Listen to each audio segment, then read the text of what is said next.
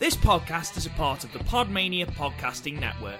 Check out podmania dot co dot U K to check out more of our great podcasts, features, reviews, match ratings and previews spanning the crazy and diverse world of professional wrestling.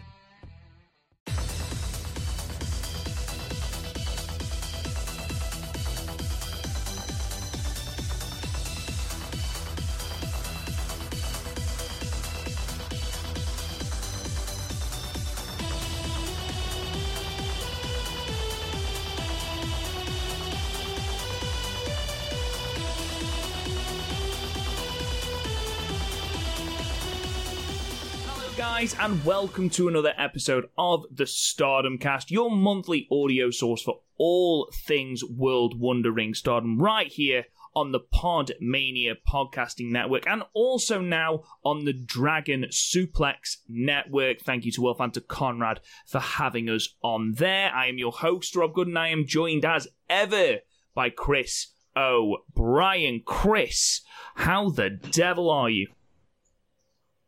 I'm all right. It's been a w- it's been a week when nothing's well, most weeks nowadays, uh, weeks when nothing really happens because the world is on fire.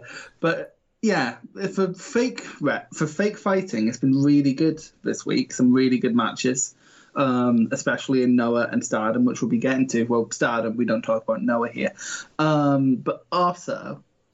And this is weird for me. It was a bit of a shit week for um, real fighting because the U F C card kind of disappointed me. I didn't know you were a fan of the U F C, Chris. I, I I watch the main pay-per-views. I don't watch the fight nights because I, I don't care. Just, I, I want to see the champion. I'm a casual um, U F C fan, but like the O'Malley match, and I really like O'Malley, but like he broke his leg, so he got knocked out fairly quickly because you know, so he had to fight with. Bus leg, and then the Cormier, um, Michel, I can't say his name, Michel big match. Um, they were both making mistakes. People that like do making errors in terms of like fouls that someone of their caliber shouldn't be doing. But yeah, it, it was still fine. I didn't hate it. The undercard was good. Some one really good knockout. Um, but other than that, yeah, just meh. I learned something new about you every day, Chris. I'm pretty sure we've talked about how I watch U F C before, but I'm pretty sure we talked about... We must have talked about it at some point. I could have sworn. Oh, no. No, no, man. I just showed you U F Chris from the U F C video game. Yes, you did. Um, for those who don't know, uh, Chris was playing U F C three and decided to make him up on the ga- make himself up on the game, um, and hasn't quite mastered the art of creating a character in or creating a, a fighter in uh, the U F C game, and proceeded to send the picture to the group chat, presuming that myself and Garth would be full of praise for his fighter, when in fact this thing has the biggest head you have ever seen on a human body. It was to the point of caricature, and me and Garth saw it straight. Chris still can't see how mammoth a Swede this thing has. Yet, has never been knocked out. Has been submitted, and submitted a lot. I'm not very good at the submission minigame, but has never been knocked out. It's because he's got a head made of stone. I mean, he's the Stone Pitbull. I'm much better at making characters in um, wrestling games. Where things are inherently cartoonish. Yes. um, so, obviously, we've got a lot to talk about on this podcast, but before we do, I just want to quickly say thank you on behalf of myself and Chris, and because it's taken me absolutely fucking ages to actually get on to record tonight due to my computer deciding it wanted to update to Microsoft Edge, and apparently that is a three-hour fucking endeavour. Um, I just wanted to say thank you, um, because August already, as we record, it is the seventeenth of August. Um, July was a really great month for the Stardom Cast in terms of downloads, massive acceleration in downloads, and it was it was quite incredible. And August already is our highest month of downloads, and we're only halfway through the month. So I just wanted to say thank you. It's been amazing. I've, I've re- from not really registering Stardom until December of two thousand nineteen to, you know, doing a podcast, and a podcast that I love doing, um, and, you know, to have people that actually listen to it as well, listen to two fucking idiots talk about something they barely know anything about. It's great. So thank you to everyone that listens, everyone that interacts with us on Twitter, interacts with us in the Discord. We we really, really do appreciate it. Um, so yeah, that's that's my little thank you. Uh, I just wanted to get that out of the way before we start with what has, Chris, been two very, very, very good days of wrestling in terms of Stardom. Yeah, um, they've been about, like what I said, in, but I think I said this about Five Star when we were previewing it, you don't expect match of the year contenders, like uh, to the um, level that you'd expect from like a G one where they're happening seemingly every day, like you maybe get a couple throughout the tournament, but like it's the floor is so much higher on a um, Five Star, just because the time limit, I know it went up this year, but the time limit really does help in ways I don't think people understand, because it means matches, even if they're bad, are finished relatively quickly. Whereas in the G one, you're going to be stuck with a fifteen-minute bad luck fally match. And no thank you. No. And this is something that I'm going to comment on um, throughout the two nights, actually. They've let matches breathe where they've needed to breathe. But matches that haven't necessarily needed to overstay their welcome and, you know, much have come around to the Death Yamasan gimmick. Nobody wants to see a seventeen-minute Death Yamasan match. You know... Oh, contra- or what? I want to I want to see that just to see you. Um, I feel like your rant will be longer than the match. No, do you know what? She's she's the comedy... I can get on board with that. And again, Stardom have booked it really, really well. No match, no match here on these two nights, I feel, has outstayed its welcome. It's finished at the right time. And um, I think every single wrestler has really benefited from that, from having the time to tell these little stories um, throughout the matches, because in a tournament you can sort of get caught up in the, well, it's just a tournament match, you know, the fight for points, but Stardom have booked it so well that you've got little stories into either, you've got little character developments, you know, going through, especially these first two days, and I hope they carry on uh, throughout the tournament, but it's something I am going to comment on, especially with a couple of the bigger names in the tournament, Chris. Yeah, um, I feel one match outstayed is welcome, and I'll get to that when we get to that. But for the most part, it's just been it's very easy watching. Like um, top to bottom, we're about including promos and entrances for about two hours. Um, if you take out entrances and promos, you can probably get through them all in about ninety minutes, and like for two days. And it's amazing because that's one New Japan main event, and I come out of this feeling a lot more satisfied. Okada and his ninety-minute matches. Yeah, you can fuck off. I, I, want more, I want more Saya Iida. Well, uh, we're going to talk about her because, Jesus Christ, if if That's ever there was a breakout in this tournament, for me, it's her. Because, and we are, we we should just mention here that originally it was due to be Saki Kashima, who was in the Blue Stars sort of league, or block, should I say. And um, unfortunately, she had to pull out. Um, it was fairly vague as to why she pulled out. It just said that she wasn't healthy enough. So, you know, we send nothing but best wishes to Saki. We hope she gets better soon.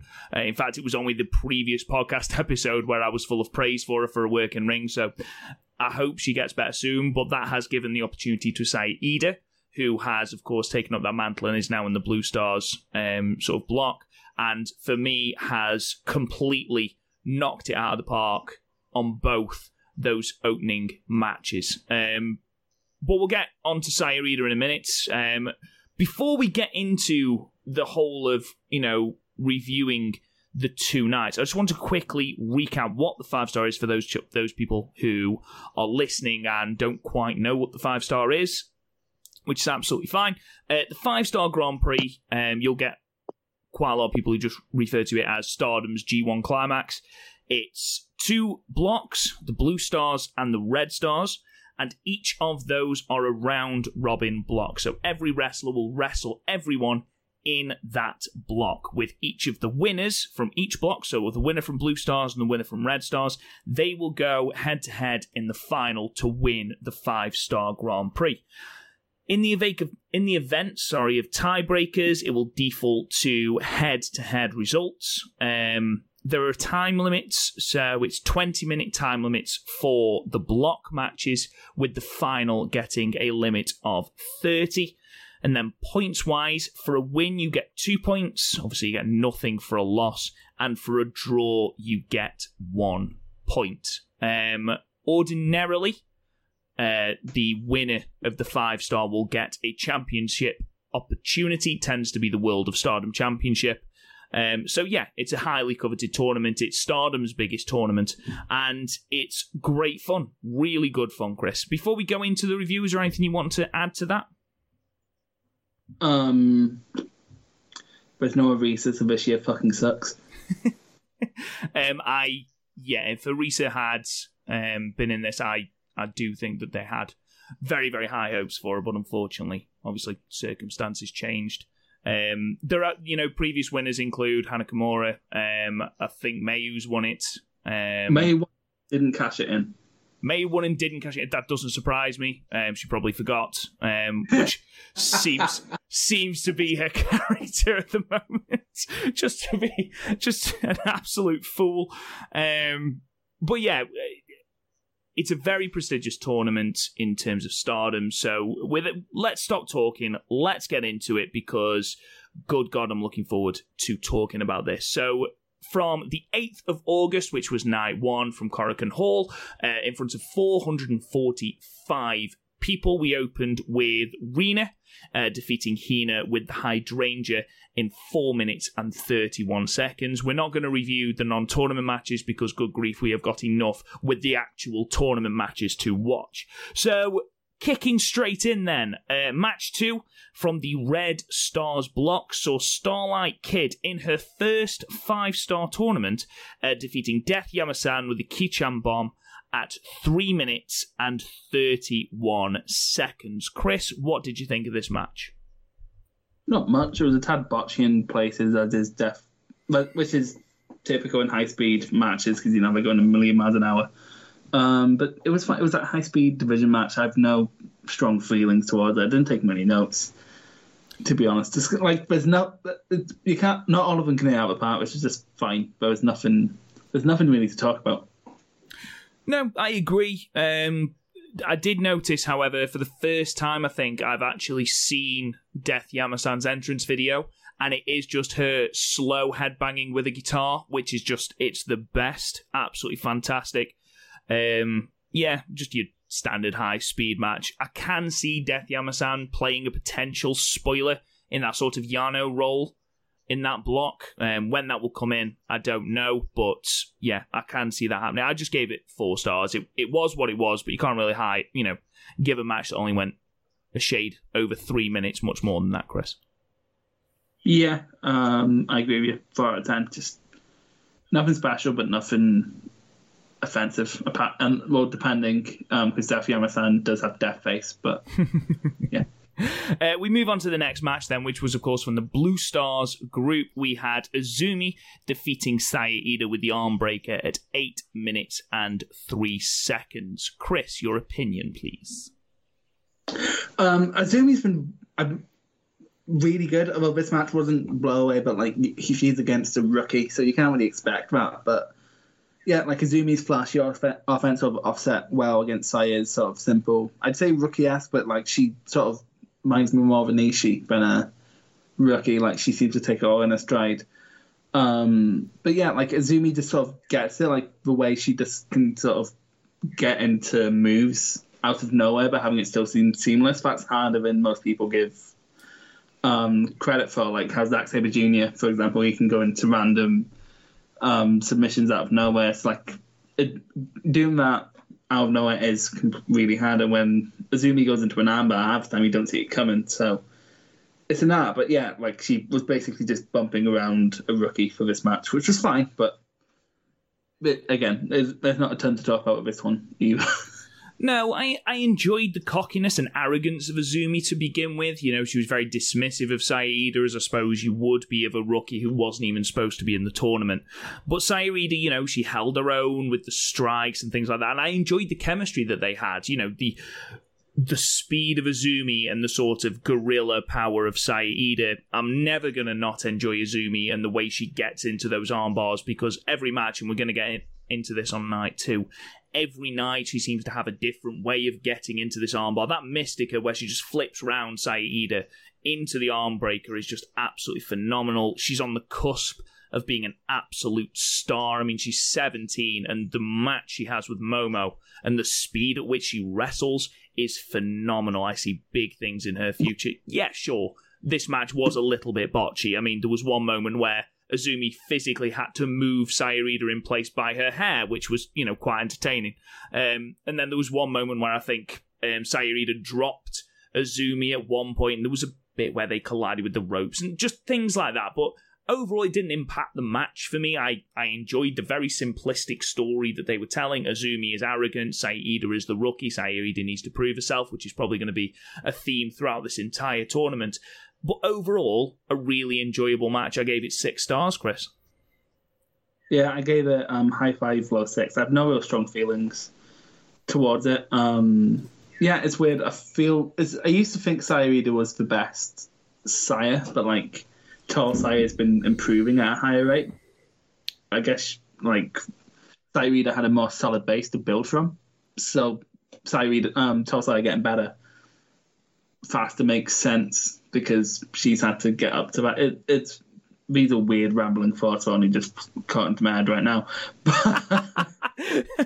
Are we just getting this stream of consciousness of you? Yeah, well, that's that's what this podcast podcast is. That's what you hired me for. It's like you never listened to the Yogan Lions. Um... Let's move on then. So we move on to the next match, Red Star block, with Konami defeating Saya Kamitani with the triangle choke at eight minutes and six seconds. Um, Chris, what did you think of this? Um, did you enjoy Konami absolutely brutalising poor Saya? Yeah, I, I kind of enjoy Saya getting beaten up. But I know that sounds mean, but I kind of just do. It's something. It's one of the small pleasures I get out of life right now. And Konami, like can, my biggest problem with Konami is that she was like bland, but she's not.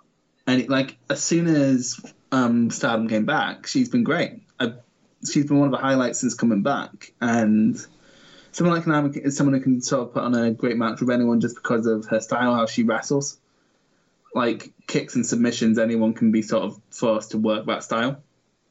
Uh, unless Torsaya decides not to sell, I'm still not over that. But yeah, this is probably the like first honest to God above average match in the five star, and it only gets better from here. But yeah, I just older people brutalizing younger people. I'll say it forever. That's why Eugene Gatt is one of my favorites. just and but it's not a dynamic you get often in Stardom, but I like it here. I like rookies getting beaten up. So um, I'm calling it now. Konami is absolutely turning in Yokohama, Yokohama during that match with Oida Tai. There is absolutely no way she's not. The way she's carrying herself recently, the way that she literally tore her arm away from the referee when he was trying to put it up for the victory and just stormed off. There was no thrills, there was no frills, there was no posing to the crowd. She just walked off straight away. The way that she was almost psychopathically taking apart Saya, um, absolutely amazing. The strikes seemed crisp. I really enjoy the fact that she didn't finish it with the buzzsaw kick or the triangle lancer. It was something completely different that finished it. Um, Saya, people, oh, sorry, go on, Chris. I think more people should do that. I think more people should have like so, like that's what makes someone like Walter or Timothy Thatcher so special, is that they don't have one move that can put you away. Any of their moves can put you away completely randomly. And I've seen people try and argue that that makes finishing move less special, but like finishes are weird. When you think about it, it's weird that everyone has this one move that would always finish a match. You know what I mean? Like, it's something that can only really happen in wrestling. So when you add that sort of tinge to it, which I think the Konami character can sort of pull off, it makes it, it makes that particular person stand out. And if anyone's going to do that in Stardom, I think Konami's it. It shows adaptability. It's, Yeah. It's something that really, really engages me in a match, and it's something that I want to talk about actually in the main event of night two, um, the adaptability of wrestlers and the the the ability to adapt to a situation, to certain situations. Um, speaking of Saya, you know, we've talked about a load. She's she's improving every match. she does still need to learn to sell. I mean, in the moment when she's actually being brutalized, you know, we've got the screaming, she's selling great, she's selling beautifully.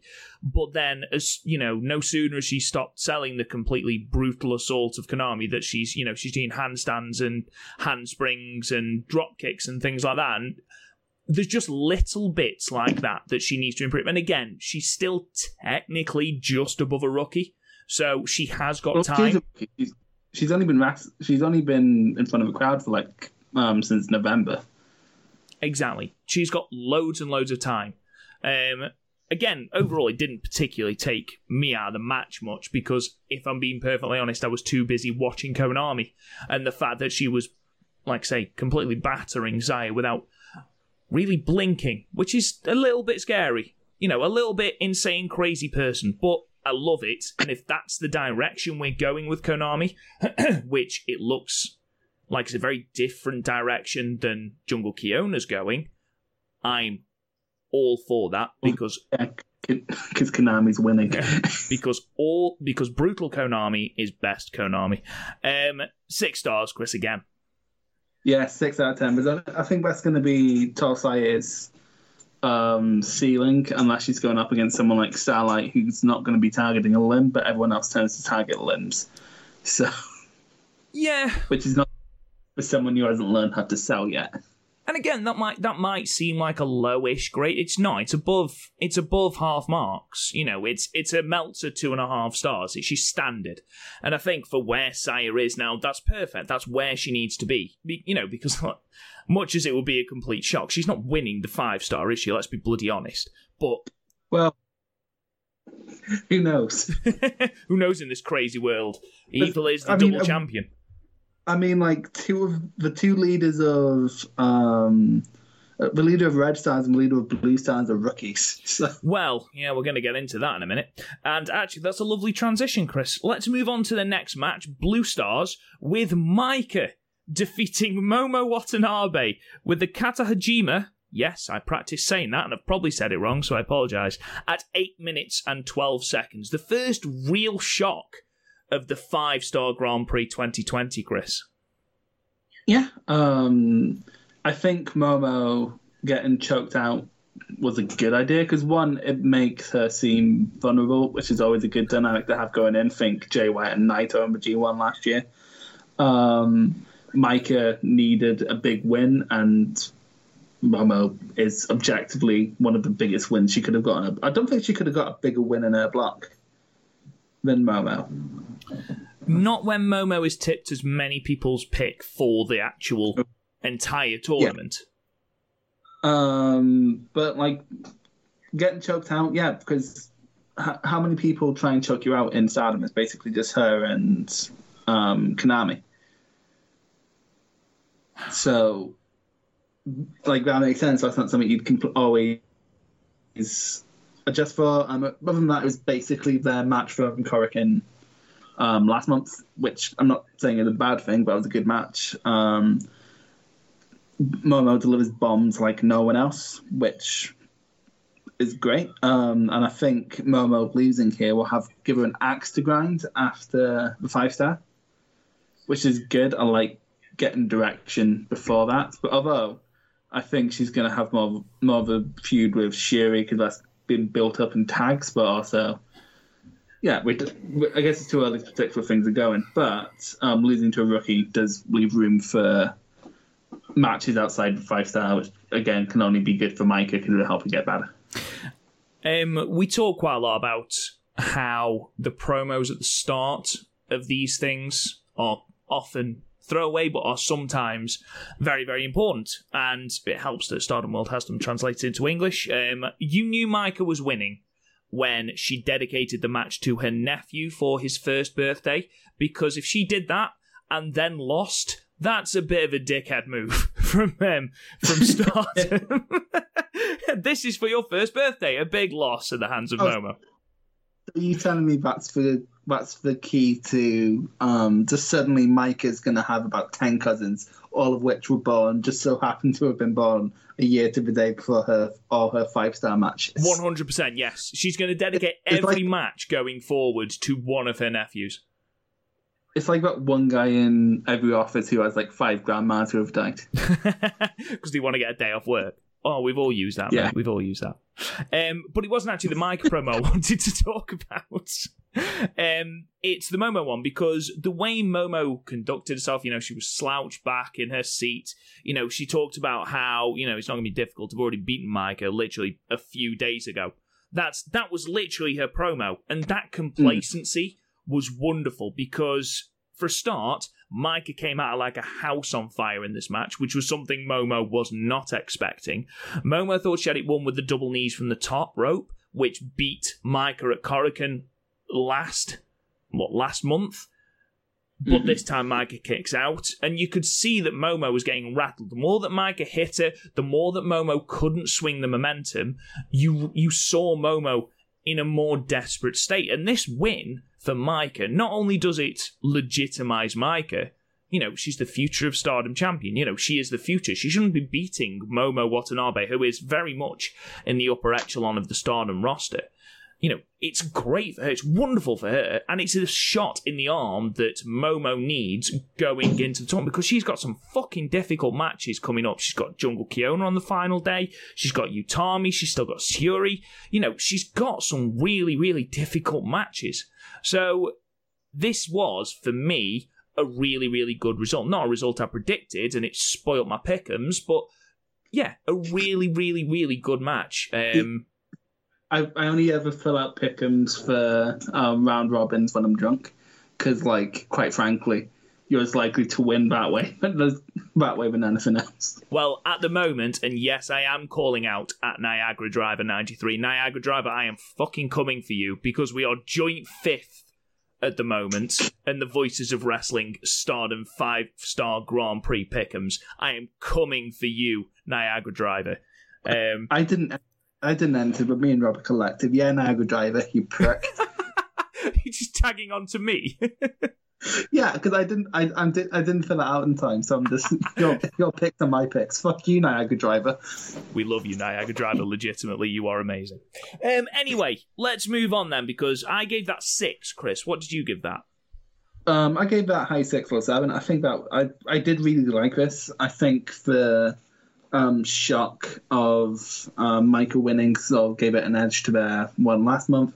I do wish um, you mentioned the. Um, cockiness in the promo. I kind of wish that translated to an entrance, which it didn't really.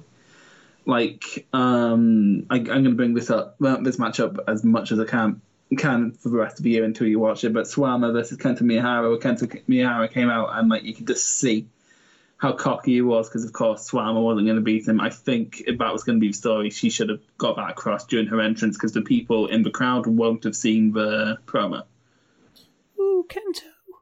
Love you, Kento. Right, I, I do. I don't know why you're mocking you're me. I make no such a Kento Miyahara mark. I don't make. I don't pretend that I'm not. How how can you give Tall Saya grief for not selling, and then Kento's... op- just openly gush about Kento Miyahara? K- Kento Miyahara's gotten a lot better at his selling. He had to, to be fair. didn't, didn't have much choice, mate.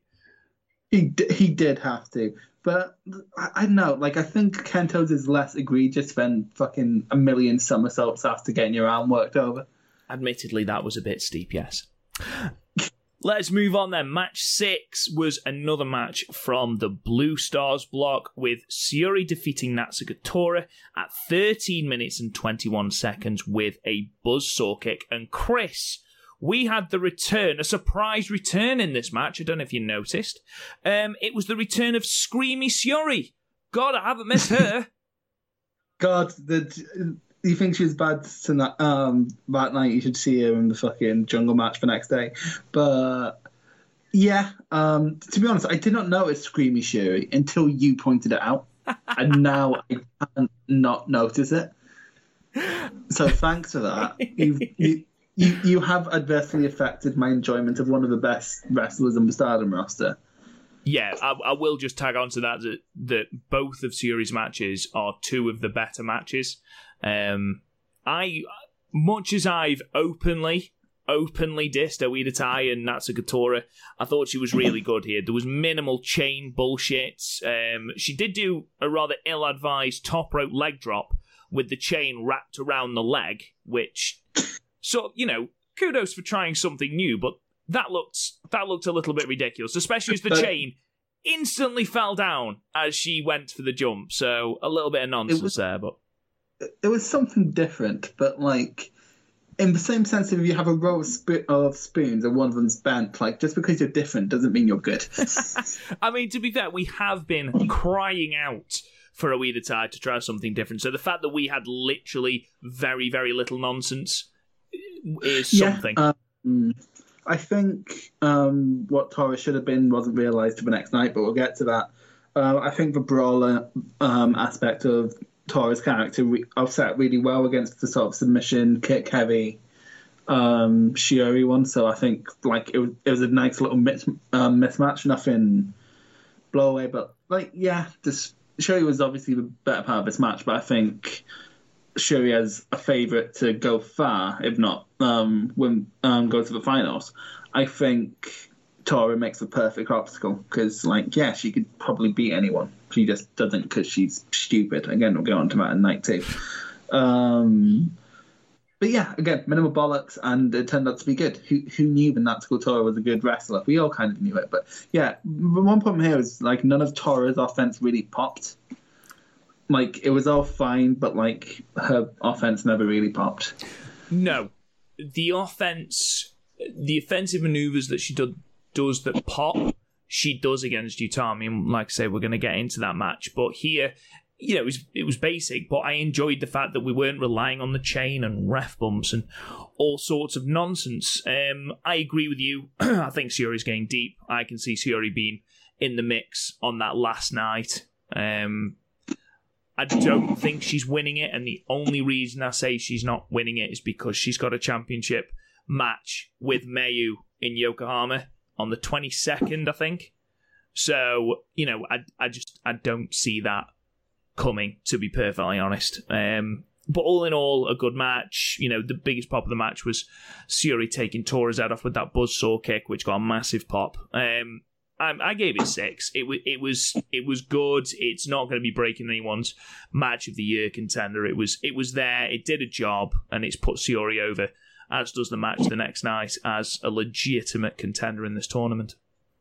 Yeah, um, let's put her over. And again, if we can get uh, nowadays, if we can get a passable match out of Tora, you're my hero. So, um, match seven, uh, we have got Red Stars action with Himeka defeating Tam Nakano at sixteen minutes and seventeen seconds with the running powerbomb. One of the best things that this tournament has done so far is solidify Himeka as a real legitimate threat. Yeah. Um, again, I think we're doing this early to either as a spoiler later on because I don't think she's going to go too incredibly far. But like her leading this early on is sort of good, and the same way with Yano leading early on last year. Are you comparing Himeka to Tori Yano? Yeah, but like she defeated both her faction leader the next night. Spoilers. Um, And she defeated a proper contender here. So, in terms of establishing her, she's well established now. It's sort of like, um, sorry, I'm going to draw more um, G one comparisons than five star because this is only my second five star. But um, Ishii in G one twenty, whatever his first one was, I think it was like twenty-two twenty-three. Uh, not, yeah, twenty-two twenty-three. And he beat Tanahashi and Shibata in his first two nights, mm. which sort of solidified him, and then he went on to leave this block. But yeah, um, this is good. Like Tam chopping down Himeka was really good, and then it was basically just brute strength versus experience, which is always a fun little story to be had. But yeah, I don't. I feel like Tam didn't wasn't fully on it here. Like, a, which I don't mean in terms of effort. I mean just there was something missing for Tam here, and I'm not quite sure what it was because it was there the next night. But yeah, this is this is good. This is really, really good, actually. Like, again, the story of tra- Tam trying to bring Himeka down to her size, it, it's sort of perfect for the two characters. And, of course, Tam couldn't put Himeka away because Tam can't pick her up. So. um, Himeka started by saying that Tam is not the cutest in the universe, and in the ring she's going to make her look like the worst in the universe. Well, snap. Absolutely. Some sass there from Himeka. Um, I really enjoyed the chemistry between these two. Um, I thought Himeka, before this match, because obviously we've seen a little bit of singles action, but it's mainly been in uh, eight-woman tags.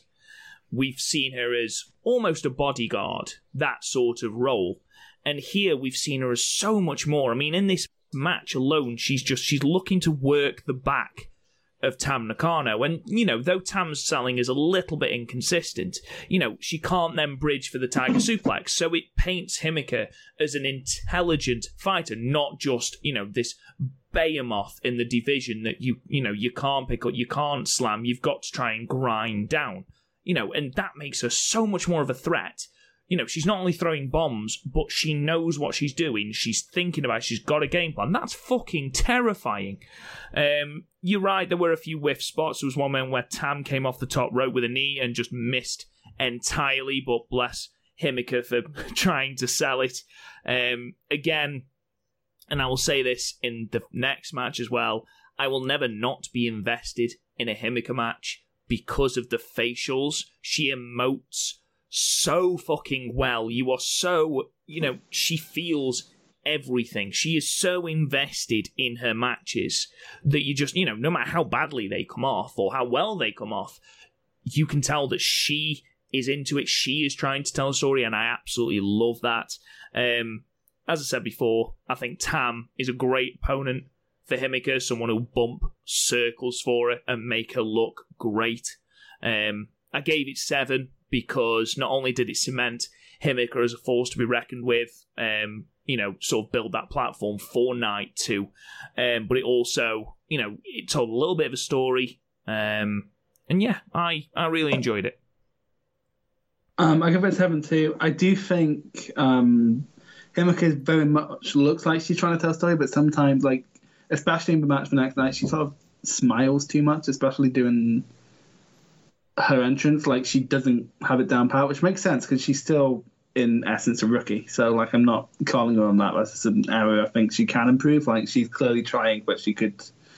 She just needs... She, isn't, her trying isn't the issue. She just needs to learn to get better, which she will, because most people get better under Stardom, so... Yeah, absolutely. Um, do you mind if I go first on this next match? Just because I've got some uh, thoughts.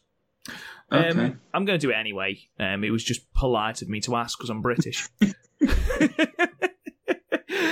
so match eight then, uh, the semi-main event of the night, the Blue Stars match of Utami Hayashishita defeating Jungle Kyona at fourteen minutes and thirty-eight seconds with the German suplex. Now, I...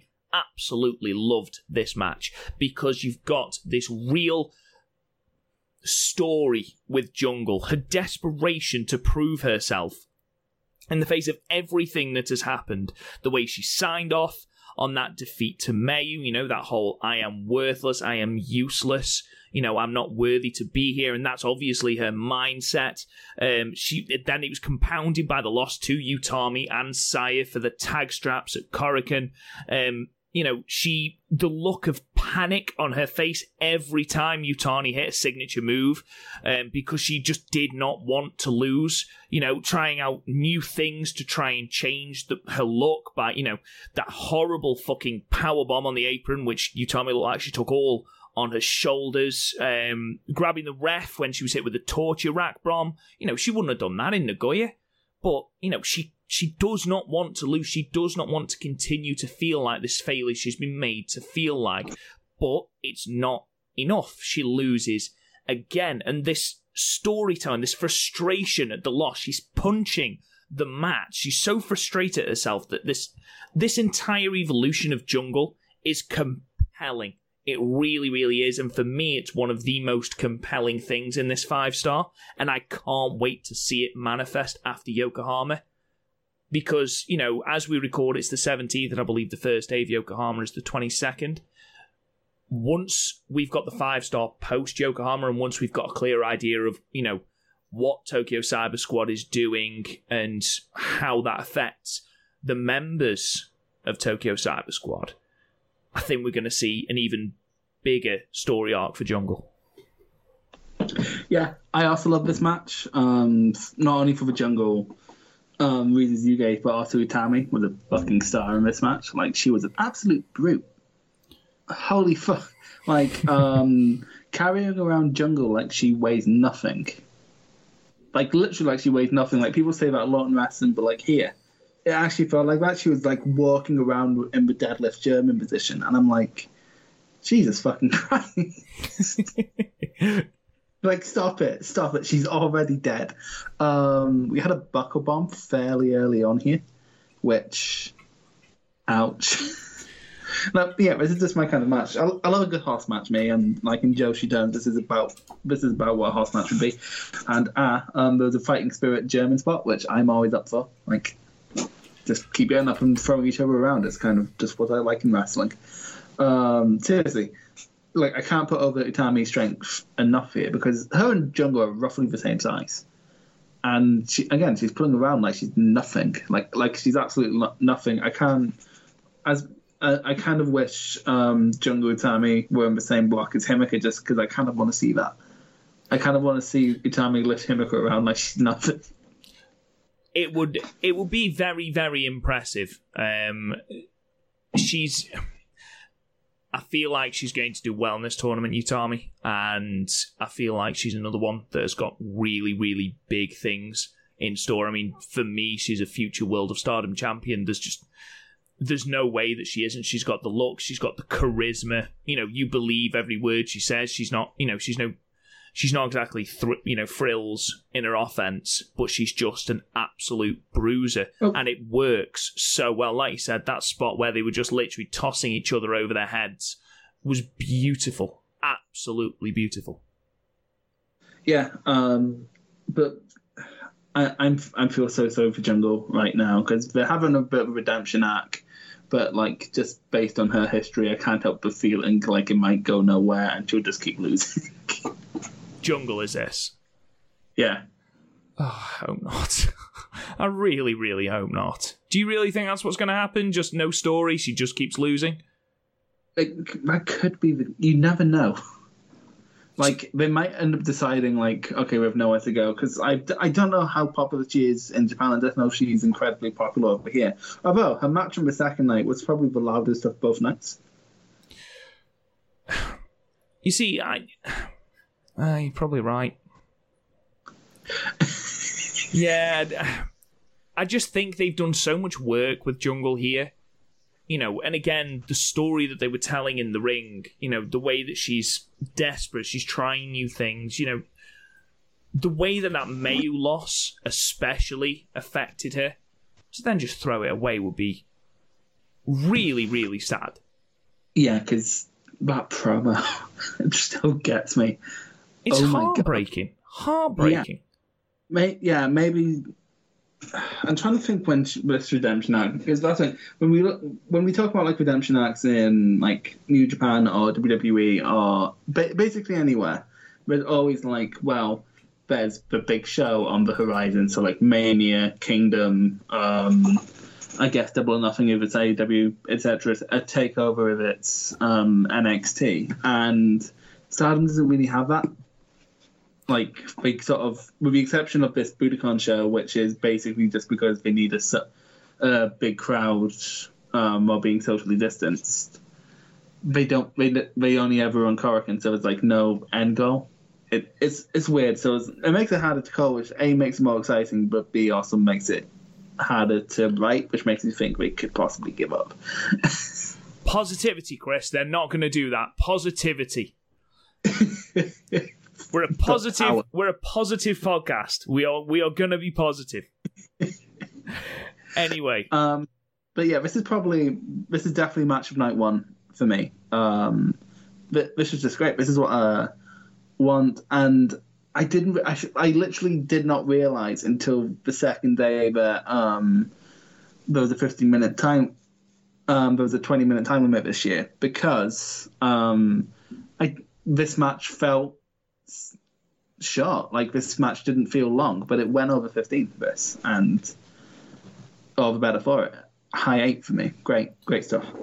Agree with you completely. Eight stars, and yeah, for me it was match of the night as well. Um, storytelling and for both both workers in ring performance. So let's move on to the main event of night one then, which saw the Red Stars action. Sorry, I've put R S and I couldn't work out what R S was then. Um, Red Stars action. Julia de- defeating Mayu Iwatani at seventeen minutes and twenty-eight seconds with the glorious driver two. Um, Chris, talk to me. Um, so how are you feeling, Rob? Um, no. um, so Julia versus Mayu, um, champion versus champion, obviously. That's about as far as my thoughts on this match went. It was really good. It's like a standard almost Stardom main event. Um, one of Julia's better matches, not one of Mayu's, though. Um, because Mayu just, she can't miss this year. The only bad match, uh, well, not even bad, the only, like, sub-great match, she's singles match she's had all year is against Saki. And that's because it was that no people game. So, yeah, just, this is really good stuff. Um, both women throwing bombs at each other. Like, it had the aura of a champion versus champion match. And having sort of, in kayfabe, the less the champion go over helps solidify them, helps keep the block more open if Mayu's going to win the next night. So, yeah, I, I did really like it. I really like one of the highest um, backdrops I've seen all year. Like, yeah. There's a backdrop from Julia, and Mayu got so much height on it that I thought she died, which happens at least once every Mayu match. But as in, like, looking like Mayu died, not the backdrop driver. But yeah, like, Julia played her role as sort of a big, um, imposing secondary champion going up against the ace figure in Mayu. So, yeah, I've no real complaints about it, apart from I'm not. I, I still, I'm still not feeling any charisma from Julia. Like, she just, she eludes nothing. It's like when someone asks me what I think of shelves they built, and I'm like, what sort of emotion am I meant to put on a shelf?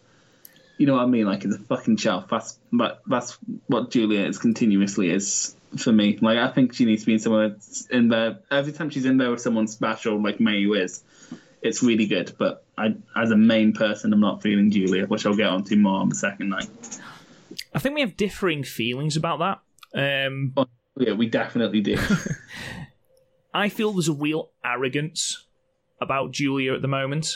And I've seen from quite a few sources that, you know, people feeling that she's being over-pushed and things like that. But if Julia's leaning into that, you know, that arrogance, that self-entitled nature, you know, I think it works. I think it works brilliantly. I mean, the arrogance here she had against the champion. She had no respect for Mayu whatsoever. She didn't see her as a rival, as any sort of threat to Julia. And, you know, there was no handshake. It was just another opponent. You know, shushing the crowd when they were getting too loud. That swagger that she's got, and she has certainly evolved into this character as the days, you know, the months have gone on. I don't think it's something she had to begin with, but I'm certainly seeing it more now. And especially for me, after the main event of night two, which I know you disagree with, but she's not the complete package yet.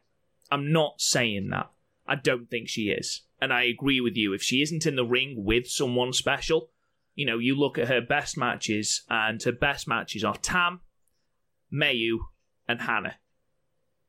You know, yeah. And Hina was because the two brawled, and that was what both of them are good at. You need, at the moment, she needs someone not to lead her. I don't think it's a case of that. I just think it's someone to bounce I off, think, someone to...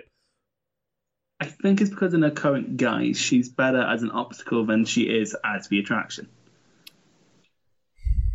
I'm not saying the potential's not there. She's mega young still, but like in her current... like I'd rather... Like in, in this match, who was the most interesting? It was Mayu. In her in the Hina match, who was more interesting? It was Hina. In the Tam match, who was more interesting? It was Tam. So Julia right now is an obstacle for a babyface to overcome, which is fine because that's sort of how she's being positioned. But like every time it's up to her to live or die, she sort of doesn't like sink or swim. She sinks. I don't think there's been enough poor Julia moments to say that she sinks. I'm not saying I'm not saying it's poor. I'm saying she can be bland, extremely fucking bland. I think part of my aversion to her is because Julia fans are some of the most annoying people this side of N X T fans.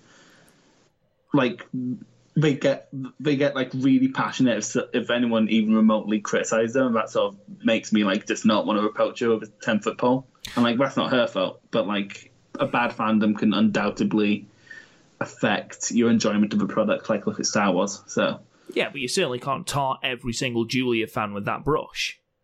No, I can't tar every Julia fan in the, um, with that brush, and it's definitely not all Julia fans. It's a very, very vocal, very, very fucking annoying minority. See, I think she has improved. I think she has got the charisma. I don't find her as bland as you I'm do. Not... Don't get me wrong, she's certainly still not one of my favourite wrestlers.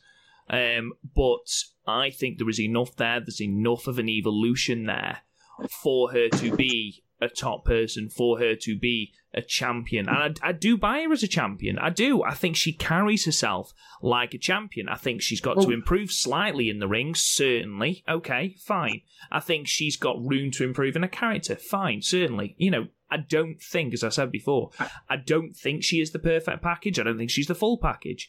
But she is getting there, and she's taking strides to get there. And I think she's confident in herself, and that confidence is going to help her to move to the next step. I'm definitely not saying she's bad, because she no, definitely I know isn't. You're not. I know you're not. Um, like especially compared to when she came in and like she was laying eggs with Hazuki and Kagetsu. Like those matches just did not live up to any sort of hype. But um, so like she's went from having consistently having six out of tens with special people to having ten, um, eight out of tens with special people. So um, she's definitely is getting better, but also, yeah, I don't. Like, for where she is on the card, I feel like they're putting her in a place in the card based on what she could be rather than what she currently is. Especially given that main event on night two. Yeah. Which we'll get to. We're, we're going to have very different opinions of that.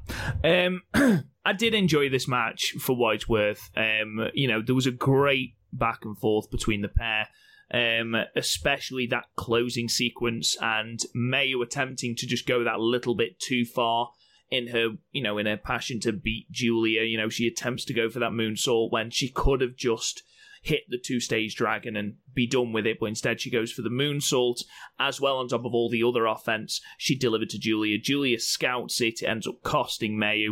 Um, Julia, though, she hits one glorious driver and then realizes that she's going to have to do something completely different, brings out a variation of the glorious driver next to win the match. Um... I don't think this classes as an upset, because I think almost all of us, and I'd say us as Stardom fans, saw Julia beating Mayu. I don't think anyone had Mayu to win. Mayu, by the way, who has lost her last five opening days of the five star. She's like Tanahashi in the G one. She is, yeah, she really is. Terrible opening day record. Every everyone must get the record, the like the uh, the schedule, and just look at it and go, please tell me I got Mayu on the first day. Please tell me. Oh, I haven't got it till the final day. Shit. Um, but yeah, overall, I thought this was great. I thought they told a decent enough story. Um, I thought, you know, Mayu's over exuberance co- costing her plays perfectly into her character. Julia being cold, calculated, arrogant. I think that plays right, right into her wheelhouse. And turned into, a, again, I hate to keep using the same word, turned into a compelling matchup. Um, yeah, overall, I gave it eight stars. Yeah, um, low to mid eight. Just really, really great stuff from both girls. Just... Yeah. My, my rant for Julia is just going to always be there. It's fine. I thought the intensity was great in this match. One thing I will say, um, Chris, I, I, you know, I, I don't agree with your opinion that she's bland, but you know that's your opinion. I'm not going to say you're wrong, obviously. One thing I will say is, and I think it was just in this match because I didn't see it so much in the Himeka match, I found her selling in this match to be almost cartoonish. She was really, really over the top selling and almost pandering to the crowd with it. And, you know, she didn't do it in the Himeka match, but I really, really noticed it here. Proper over the top sells and then just randomly not selling things and things like that. It, and once I noticed it, it, it was really annoying. And it was something that I was going to bring up and, you know, be like, oh, I'll sell things, but... You know, like I said, I don't think she did it too much against Himeka. It was just, it was something I was like, it's a bit of a strange, a bit of a strange way to go about things, because I've never seen Julia selling as a real issue. In fact, I, you know, complimented her on it. Um, in the match against Tam, where Tam pretty much tore a knee apart. I just, I don't know what it was. I don't know whether it was the facials or the over-the-top arm movements or what it was, but I found her selling to be really, really over-the-top in this match. Maybe your favourite match is Hulk Hogan versus Shawn Michaels. What does Brian Zane call it? Like watching an octopus in a washing machine. um, post-match... Like watch- Sorry, go on, just before I carry on. Like, like watching a salmon. um, post-match, all of D D M are out. Of course, all D D M have got a one hundred percent record at this point. Julia says that they should continue with their one hundred percent record until Syuri, being apparently the mischief maker of D D M, points out that they can't all be one hundred percent because both Himeka and Julia face each other in night two. Himeka wishes her good luck sarcastically, and that is the end of that. And this was, you know, this was another point that you realise just how well they have built Himeka. And I think it helps that Himeka is quite confident on the microphone. When she delivers that promo at the end of night two, it's really quite articulate and confident and well enunciated. You know, I buy her as certainly not top of the card talent, certainly not yet. But again, she's stronger like, than I thought she was in that area. Yeah, like again, Himeka and her current guys, and I don't, I'm, I think it might be her ceiling just because of where she's been pegged on the card. But like, as an obstacle, she's absolutely perfect. Overall, Chris, what were your opinions of night one? I really enjoyed night one. Again, like no match was. I think only the opening match could be, remotely be considered bad, and even then I think that was just like the lower end of average. Everything else was good to great, and it all flew by because none of the matches outstayed their welcome. I get uh, the fact that there wasn't that there was fucking eight single matches on the card didn't tire me out, which and like literally anything else it would tire me out. I would watch this in like two or three sittings, but I watched this in one sitting and it was fairly comfortable. So yeah, completely. Um, there wasn't anything on this card that I think will touch anyone's match of the year um, come the end of the year. But overall, really, really, really solid card. Really, really good match. I think everyone delivered. I think the match talking about Starlight Kid versus Death, you know, it was three minutes long. It was completely inoffensive, did a job. Um, but yeah, overall, most people have got little stories to play with. Um, the right people won. Um, the booking was really good, and we had the, you know, those token surprises with Maika defeating Momo. I'm really sorry, by the way, if I keep hiccuping. I've got cider, and I think it's gone down the wrong hole, so I'll keep hiccuping. So if you do hear that through the microphone or a burp, I really apologise. I can't control it. Um, anyway, let's move on to night two. Um, from the ninth of August, the following day again from Korakuen Hall, in front of a slightly less... Um, sorry, sorry, slightly lower attendance of four hundred two people. However, I don't know if you noticed this, Chris, but Jushin Thunder Liger was in attendance. Yeah, I noticed this because we showed up during the Maika versus Saya Iida match. Oh, did they? Oh, I noticed him at the start. I didn't notice that. Um, oh, bloody hell. Never mind. Um, so the opening match, which again we're not going to review because neither of us watched it, and it was a non-tournament match, was the Queen's Quest team of Saya, Kamitani and Rina defeated the Tokyo Cyber Squad team of Death Yamasan and Hina at five minutes and fifteen seconds, with Saya getting the pinfall with the running shooting star press, which is still, looks good, still terrifies me because she is such a tall girl and she gets such a low trajectory. Really panics me every time I see it. Question: Why did we, why didn't we just have Rina and Hina fight and then have this tournament match? Well, there was supposed to be five tournament matches, uh, four tournament matches. I apologise, on the fifteenth of August, um, but unfortunately, um, they had to cancel the show two matches in. Um, because I believe someone who is not part of the group at the moment, the sort of staff for the tournament, um, has tested positive for COVID. So whoever that is, um, we hope you obviously get very well soon. Um, but that's why, because they were supposed to have another show in Osaka, um, and they couldn't because of the COVID test. But... Yeah, okay. Continue. Let's, So first match. First match, Blue Stars with Maika defeating Saya Iida at seven minutes and nineteen seconds with the cross-arm buster. Chris, what did you think of this match? It was like the rookie version of an Ishii versus Suzuki match of your fairly well-trained um, shoot fighter against your brute, and it was fine. Like, nothing overtly bad, nothing overtly good.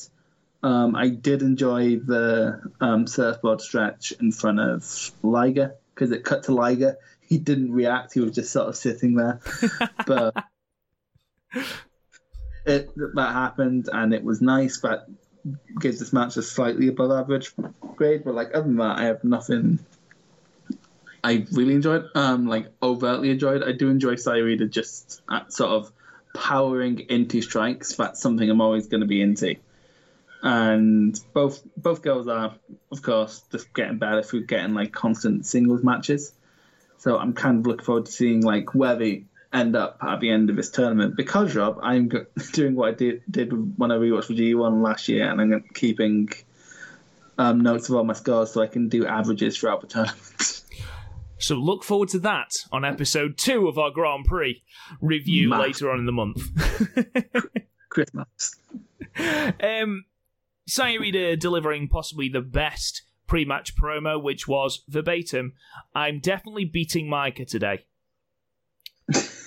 Fair enough. So, um, that was literally it. The point didn't bury her opponent, but also didn't put her opponent over. Perfect promo. Um, my notes literally consisted of, sometimes matches don't need to be complicated. Let's just see who can hit who the hardest. And that was what it was. Maika's chest was explosive red. It was great. Saya Iida consistently, consistently improving, and she's she's so likable, and you can't help but root for her. Um, yeah, really, really enjoyed this match. The, the finish came a little bit out of nowhere, um, but I'm not going to have that affect my score. I think I enjoyed this slightly more than you did, Chris, but I enjoyed people hitting each other very hard. So I actually gave it seven. Oh, that is quite high. I gave it a five. Oh, wow. Oh. Well, in that case, you know what happens then, Chris. Because we are a democracy, that does mean it's given a six. Imagine that's how democracy works. It's like, well, we have an equal amount of votes for the far right and the far left, so Liberal Democrats, welcome to Parliament. Life would just be a lot better, wouldn't it? Let's be perfectly honest. What, with the lead down? Let's not get into that. Yeah, we did that once, and uh, look what the fuck happened. We promise we'll abolish all, all tuition fees. Actually, scrub that. We're going to put them up by six grand. You fucking well, what? Quite, to be fair, Scotland doesn't have... Um, Scotland. The Scottish government paid for my tuition fees, so... Fuck off! Um, anyway... Match three, and I believe both me and you think this might be the sleeper hit of the opening two days. Uh, Red Star action with Mayu Iwatani defeating stablemate Starlight Kid at thirteen minutes and thirty-three seconds with the modified Dragon Sleeper. Jesus Christ, Chris, this was fucking great. Yeah, this match fucked. Um, but, like, I have one complaint about Mayu's rare botch. She doesn't normally botch. Well, she does normally botch, but she normally finds a way to make it not look like a botch. But very sloppy start from Mayu here. But after that, yeah, it's just really good. So, some highlights included one of the most natural setups with a six one nine I've ever seen in my life. It did work really, really well, didn't it? Yeah, how often does that happen? Like, you were complaining about the six one nine on a podcast recently, and sort of like, yeah, this just was natural and somehow managed it. Um, Starlight kept baiting in May, which is not a game Starlight normally plays. Like how she baited her in for the apron D D T, which was ouch. Like, this sort of took away Starlight's biggest problem, which is weak looking offense, because May could make anything look good. True, true, she can. Yeah, so like, even if it was weak on Kid's part, you wouldn't notice it because May's going to go out her way to make it look like it she was shot. So everything worked fine. Crossbody to the outside, always a fan of that. Um, yeah, it's, it's just a solid match. Like, literally, it, it doesn't feel like a tournament. It just feels like a solid match with Starlight trying to prove herself. You know what it really reminded me of? was um, Jumbo Shirota versus Tiger Mask two. Because um, Starlight obviously came in with a game plan, but she isn't quite talent. She's not quite experienced enough to pull it off properly, which is how Mayu ended up catching her out. Because Mayu basically brute forced her way into winning this match. She kept dropping Starlight on her head, and then um, choked her out basically. So. I don't know what Mayu had been smoking before the actual match. Um, the first yeah. two or three minutes, she was all over shop.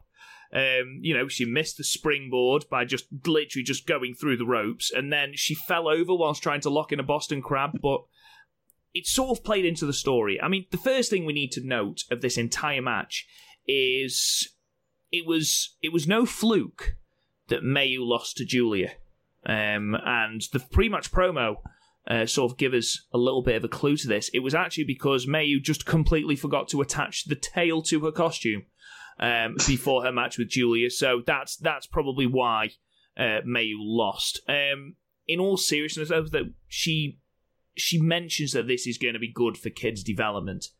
Mayu doesn't see this as, you know, a challenge. It's an exercise. It's a development for Starlight. She still sees Starlight as a protege, a sidekick. You know, she's not, you know, lovely as Mayu is, and you know she gives off that persona. You know, she doesn't see Starlight on the level of Mayu, similarly to how Io Shirai didn't see Mayu on Io's level. Um, she really, really made Starlight up her game. And I think, you know, those botches and things, they sort of play into the fact that Mayu wasn't taking this match seriously at all, at least not to begin with. Um, you know, there was moments where the t- kicks to the back of Starlight Kid, also while Mayu was laughing, by the way, which makes you hate her a little less, but literally smashing the back out of Starlight. And Starlight does have to up her game from this point. You know, you got the spike D D T on the apron through the ropes, which looked amazing. Starlight delivering an absolutely amazing tornado D D T. And, you know, once we got that, Mayu upped her game as well and was determined to win. And as you mentioned, Chris, completely brute force her way into winning. And Starlight actually got a little bit, a little bit pissy, for lack of a better word. She stood on Mayu as she went to go and deliver that second rope moonsault, you know, and she actually looked back, so it was definitely on purpose. So, you know, there's that little bit of an edge developing for Starlight. Um, there was a lovely, one of the most natural sort of transitions into, how can I describe it? So, Starlight's going for the Kichan bomb, rolls onto the back of Mayu, who literally just catches her and sort of works it into an inverted Alabama slam and just throws her onto the ground. It's amazing. Amazing. We then get a moment where uh, Starlight is trying to roll out of the two-stage dragon suplex. Um, Mayu gets a back up, and then she does go for the Kichan bomb and drops Mayu right on her neck. Right on her. Oh, my God. Oh. Mayu, Mayu will kill herself to make you look good. Honestly, though, there was a moment, and you can tell it's messed her up, because she's lying on her back and she's looking at her hand and moving her fingers.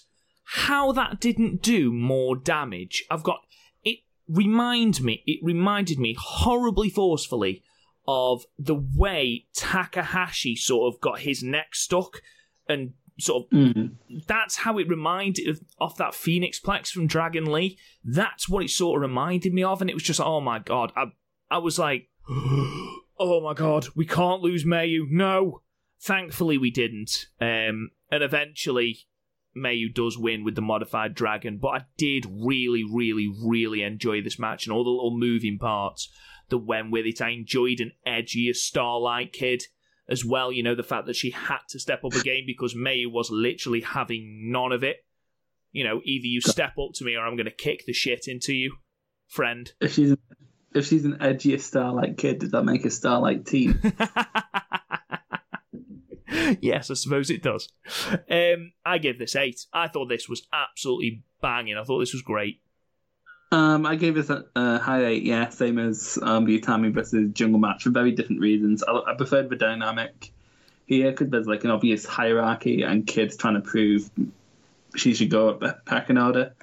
which is someone I always love. I, it, again, and it just addressed my biggest problem with Kid, and hopefully Kid will see that and think, you know what, I'm going to start making my strikes look, which in fact she has been doing. So, yeah, just joint best match of the tournament for me. Great stuff.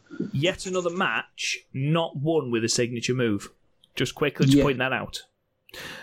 Another match that doesn't use that uh, is match four on the night. So Blue Stars action with Momo Watanabe defeating Azumi at nine minutes and fifty-four seconds with the cross-face chicken wing.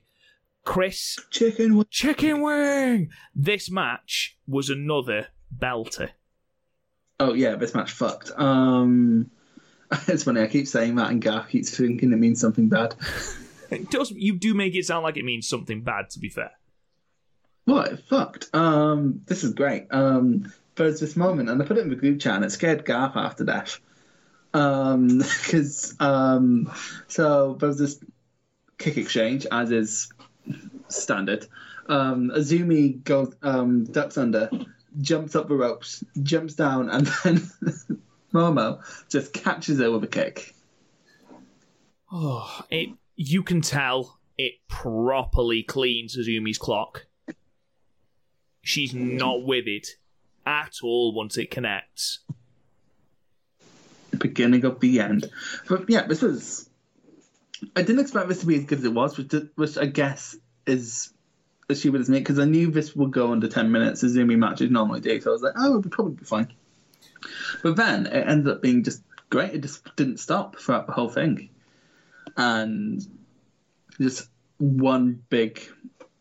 Basically, Azumi had to get her way out of getting hit by bombs because if Momo starts hitting with bombs, you're fucked. As sort of shown by basically everything that happened after that kick. Yeah, it led to a rather botchy Uranagi because I don't think Azumi actually knew where the fuck she was. It was just, it was so unpleasant to see because there's no way that didn't come keen. I mean, oh god, it was, yeah, it's it's horrible.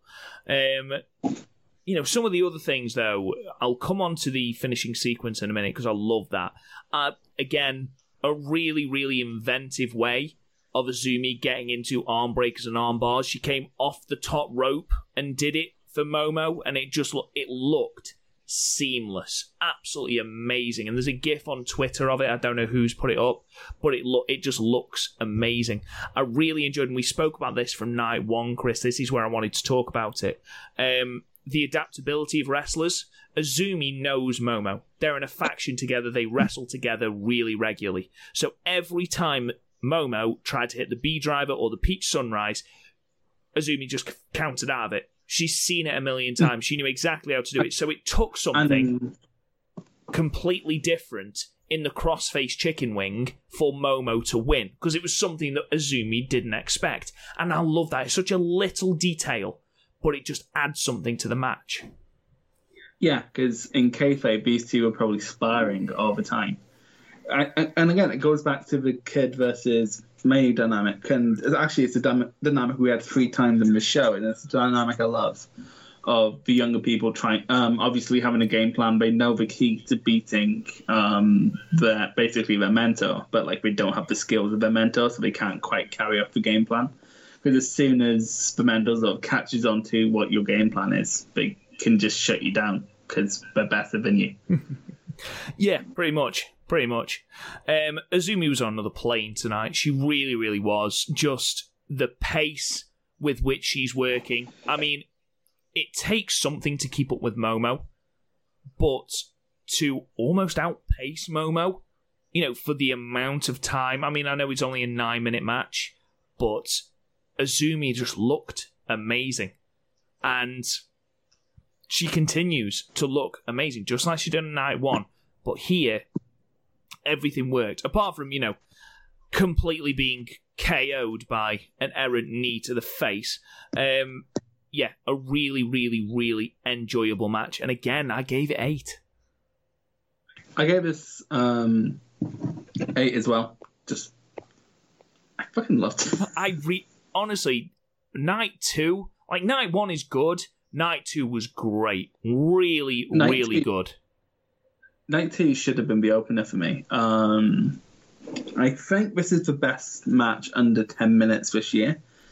And it wouldn't be, but Kagetsu, I just had to look this up, Kagetsu versus Tam Nakano went fifteen seconds over ten minutes. Ah, so, never mind. So close. Um, so, yeah, this is probably the best match under ten minutes all year, and I don't see anything topping it. No, I agree. Moving on then, match five, Red Stars action. Tam Nakano defeats Konami at ten minutes and fifty seconds with the Tiger Suplex in a match I like to call Let's Kick Each Other the Musical.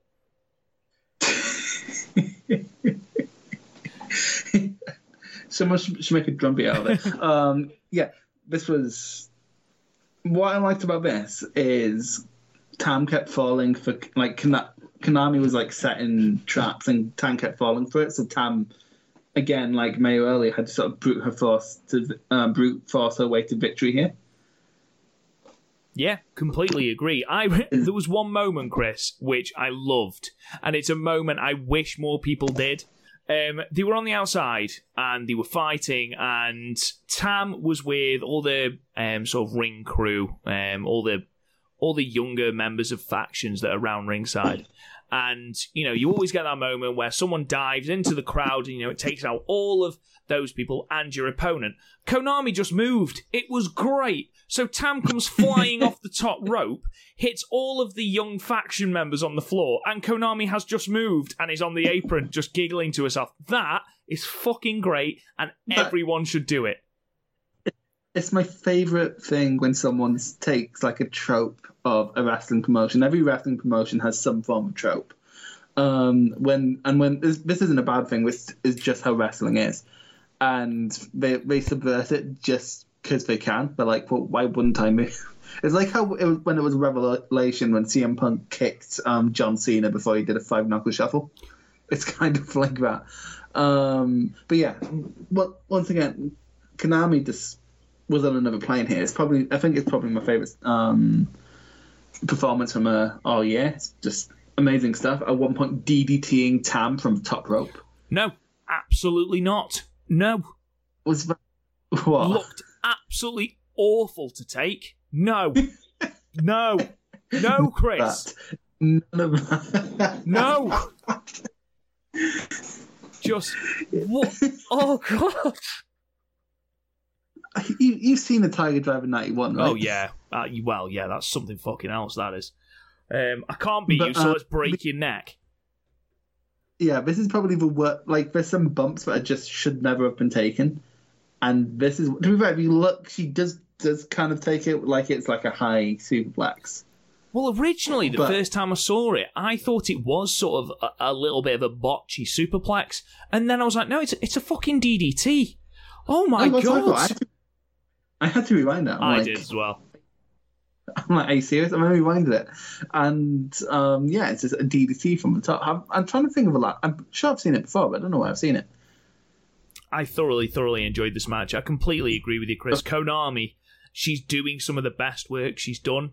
Just this cold, yeah. cynical badass who kicks the shit out of you, suits her down to the ground.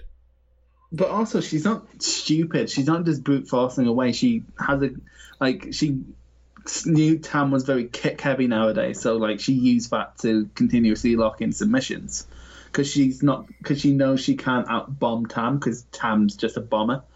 So she just played it smart and only hit bombed when she thought Tam was one down enough for that to work. So yeah, I'm loving Konami right now. She's like a Jay White or a Tanahashi, where you can always see what her game plan is, but you never know where that's going to lead.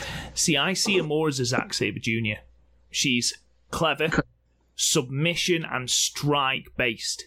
You know, Zack Sabre Junior is an underrated striker. He's a great striker. Um, I think, I think both comparisons hold up. We, like, she's taken good parts from several people. Mm. And yeah, she's she's really gone up a match, because like I saw a sort of a Sanada figure last year, like, and that might just be me not noticing it, but like sort of always going to be quality, but like never amazing. But like now she's slowly turning into one of my favorites. So, but if she turns on Jungle, then I'm sorry, that's it. That's, that's it. I'll, I'll never like her again if she turns on Jungle. But what did you give this, buddy? No, it's a great, like, um, eight out of ten. Like, my nuts list just at the end of the news. Um, Konami cons- um, consistently catching Tam out until she was bombed into the ground was amazing. Oh, also a fucking top rope D D T. Yeah, pretty much sums up my notes, to be fair. Uh, I gave it eight as well. Um, another really good match. I should mention, because like, this structure for matches sort of disproves the theory that longer matches are better. Like, I got more out of one of these ten-minute matches than I've gotten out of, out of any New Japan main event since, I want to say, Wrestle Kingdom. Um... If that's not the case, there aren't many. Yeah, like, just... But, like, I don't know how... Because I, I was watching some old ca- um, Champion Carnival matches from, like, twenty eighteen, um, a few months ago, and, like, they'd go short as well. But when they went short, it felt quite abrupt. It didn't... Like, when Shingo versus Kento Miyahara went, like, fifteen minutes, that felt short. Whereas when these get, when people in Stardom go ten minutes, it feels like a well-formed match. I'm not sure how they manage it. Ooh, Kento. Um. Anyway, uh, I, was, I was being an insult towards. I, I criticised him every time. Now we're gonna have the Kento alarm, and every time you mention Kento, we're just gonna have a little alarm that goes off in the background. Right, fine. I'll start mentioning Goji's after that. Um. Now this is the match I wanted to talk about. So match number six, which was more Blue Stars action, uh, which saw Utami Hayashishita defeat Natsuko Tora at ten minutes and fifteen seconds via disqualification. Now, Chris, I have written you a song. Do you want to hear it? Um, yes, it's just... Is this going to involve you playing the guitar? No, no, no, no, no, no, not at all. Oh. It's only a couple of lines long, and it is set to okay. the popular ditty "Favorite Things" from The Sound of Music. So, chair shots and sentons and use of that chain, jumping the bell and then hanging opponents, beat up officials when none of this works. These are the points of a Natsuka match. I think that sums up every single Natsuko Tora match since January. basically, yeah, basically since her Hazuki match, that's been that's been Tora's M O. Um... Every single fucking match, bar, bar, ironically, night one of the fucking five star. I like this match. Can I? You, I well, can I get the nice things out of the way and then I'll let you rant? I'm not going to rant, to be fair. It, I'm, I'm past what, ranting what, about Oida Tai now. What's what the song in lieu of a rant? I Can we just appreciate how well I did to fit all of that into favourite things? Y- yeah, you, you did well. Um, it didn't rhyme, but I'll forgive you.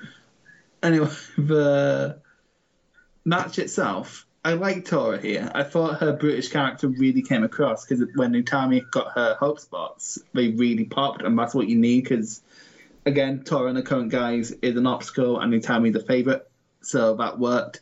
And when she started using the chain when the referee first went down, I thought that worked perfectly fine. I thought um, that was a natural thing to go for. It's when she started using it when the referee got up, that's when we got like the shades of the Tora that we don't want, the dumb fucking idiot. Because I'm not being funny, hanging Utami was a cool spot when the referee was down, but when the referee is up, it, nothing happened because Utami didn't have a serious injury because she didn't have the chain around her for more than a couple seconds. It made no like, sense. Like, as soon as the bell... You, like, to be honest, if Tora had done that... It's, hang on, there's no one else in in Oeda Tai in the tournament, is there? So, like, if Tora had done that as a way to uh, to clear it for um, Saki and Natsu to pick up the win against Utami the next night, that would have been fine. But, like, yeah, there's no storyline reason to do that. And, like, it's just a shame, because I was thoroughly enjoying this match. Like, this... The hot match between two bruisers until that ending. That ending completely ruined the match for me. It's a shame because that moment where she jumps the bell And, you know, she's not just doing this stupid thing where she's pulling the coat over her head. She proper derailed Utami. It looked legitimately stiff, and that was great. But I agree with you completely, like, the hanging spot, that shouldn't be a spot in every fucking match. But it's every single match. We have, you know, Konami we've had hung, we've had Utami hung, we've had other people hung repeatedly. You know, and it's just like, for fuck's sake, it's an impactful spot if we don't see it every time you wrestle. And yet, the stuff with the referee completely blows my mind every time. Regardless, though, um, the moment where she puts three chairs, well, hits Utami with three chairs at once is great. Then puts the three chairs on Utami and hits her with a senton from the apron on the floor. That was fucking great. Now, if we can get more of that, more of that brutish Tora who just wants to hurt you, instead of cut, paste, copy, paste, copy, paste offense that we've been getting for the last, what feels like three and a half years, then I'll be invested, because that, that one moment, coupled alongside the actual, you know, stiff-looking interruption of Utami's entrance, that was fucking great. But then we got back to paint-by-numbers Tora. Yeah, it it's so frustrating because she shows glimpses of not being that, and then she doesn't. I think she might get better with that as a five star. Again, I'm holding my full judgment of her current character until post five star. But yeah, there's glimpses there. I just think she needs to act. She definitely needs to act more on those glimpses rather than like, hanging people for no reason, like. I'm not as frustrated here as I was in, say, like G one twenty-eight when Tama Tonga kept getting himself disqualified because he'd like have a fifteen minute match and then you get disqualified. This went less than ten, um, but less than ten was really good up until the point where it wasn't. Yeah, smidge over ten, ten minutes and fifteen. So, oh, same time as Tam versus Gigetsu. Not as good. Um, I mean, I, I gave it six because ultimately, you know, there was enough there to make it look like a, you know, a different match, but it's still, it's just, it's so frustrating. It's so frustrating. I'm struggling on what to rate this because normally when I rate something a five, it's because I have actively nothing that I care about. Whereas here, I have things that both actively I really enjoyed and actively annoyed me. And I can't decide which one is more prevalent. So I'm just going to go with your rating because I literally do not know whether or not I like or hate this match. I think that's wise. Let's let's go with that, buddy. Um, let's move on then to the semi-main of Night two, Match seven, Blue Stars action with Syuri defeating Jungle Kyona at twelve minutes and thirty-nine seconds with possibly the most brutal-looking Suzuka I've ever seen. Um... That finish, that submission move, Chris, looks brutal. Yeah, especially considering the match. So, like, I don't know why more people don't target Jungle's um, shoulder because her her moveset is about ninety-five percent lariats and power bombs. I'd say it's more than that, to be fair. Yeah, and then, like, the other ones are, like, the Jungle Buster, which literally had, had her smashing you into her shoulder. So the fact that, like, the only other match I can think of this year where someone actively went for Jungle's shoulder was Bea Priestley and Jamie Hayter in the tag match at ninth anniversary.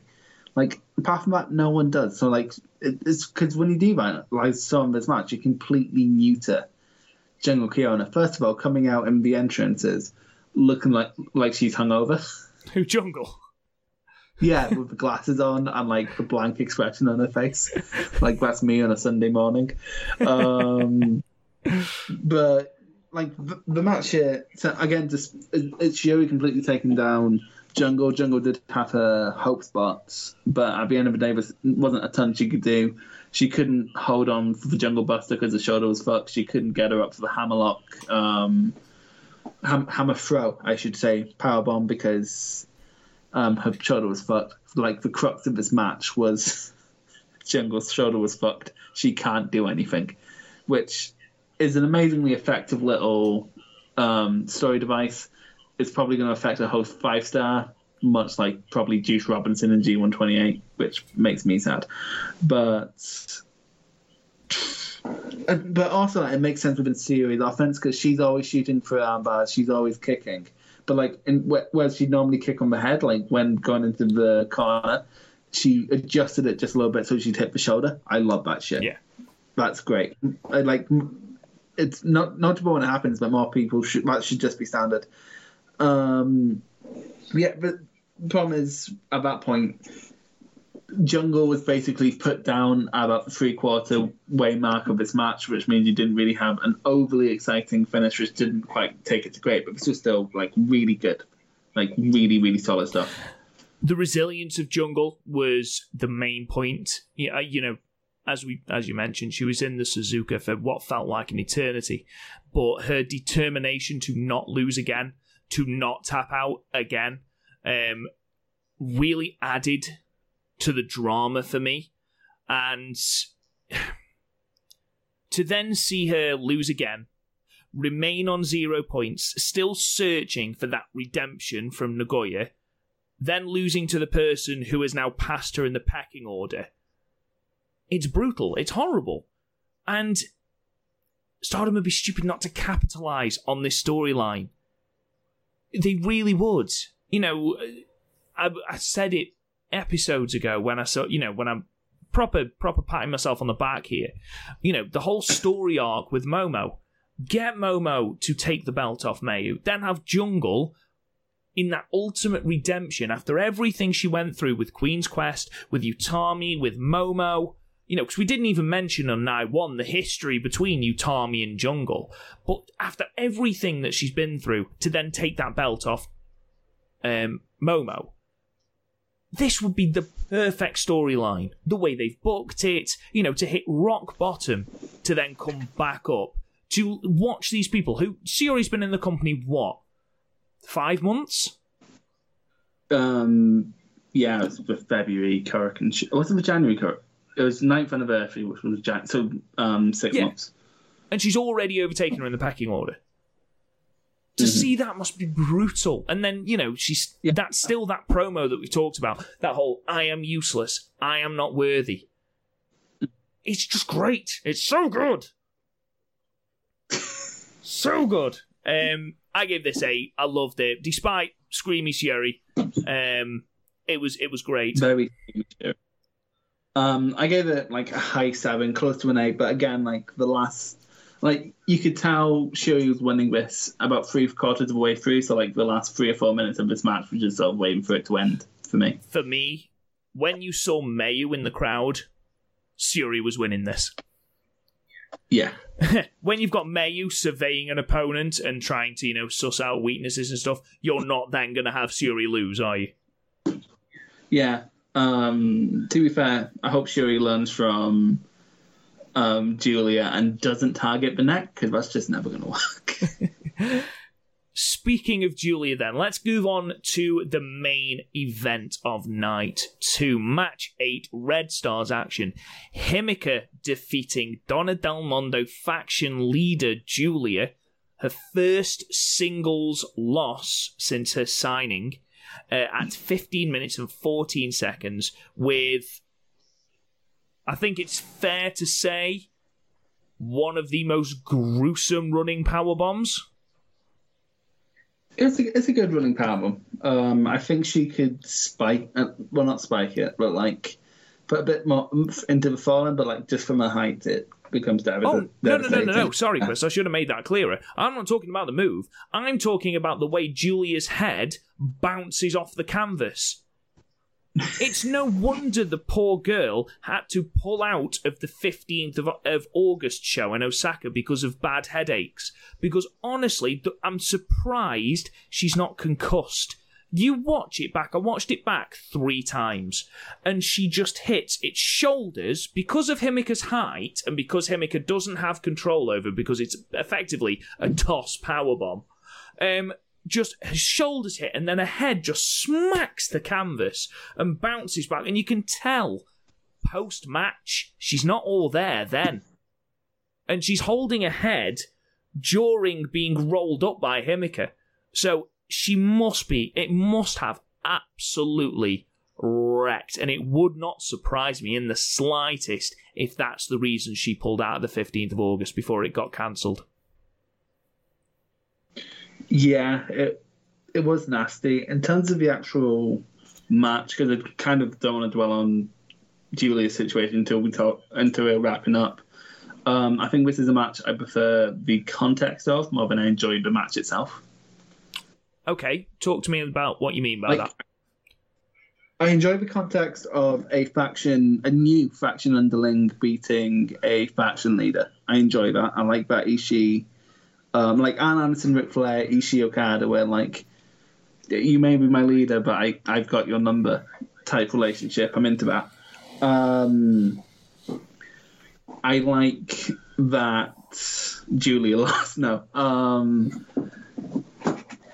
I, I like the harsh nature. I liked the fact that this is sort of blown the five star wide open because the le- um, everyone's leading in D D M apart from Julia. It's it's just it's made everything more interesting. But the match itself, it was fine. Like, Himeka is good, um, but like she's not someone who can that Julia needs to put on a great match. I thought there was one too many um, who were beating the count on the last second double count-out spots to be effective, especially that one where they were both on the mat, about to get to ten, and then they both bust up and go, ah, no, that's stupid. I didn't, I didn't like that. Um, H- Himeka here plays her role perfectly because, again, she's the spoiler getting out from brute force.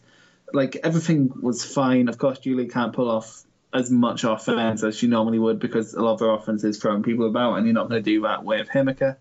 Um, the submission game is all right. Everything was all right. Just nothing nothing was especially amazing for me. Like, no offense overly popped until that last powerbomb that almost killed Julia. So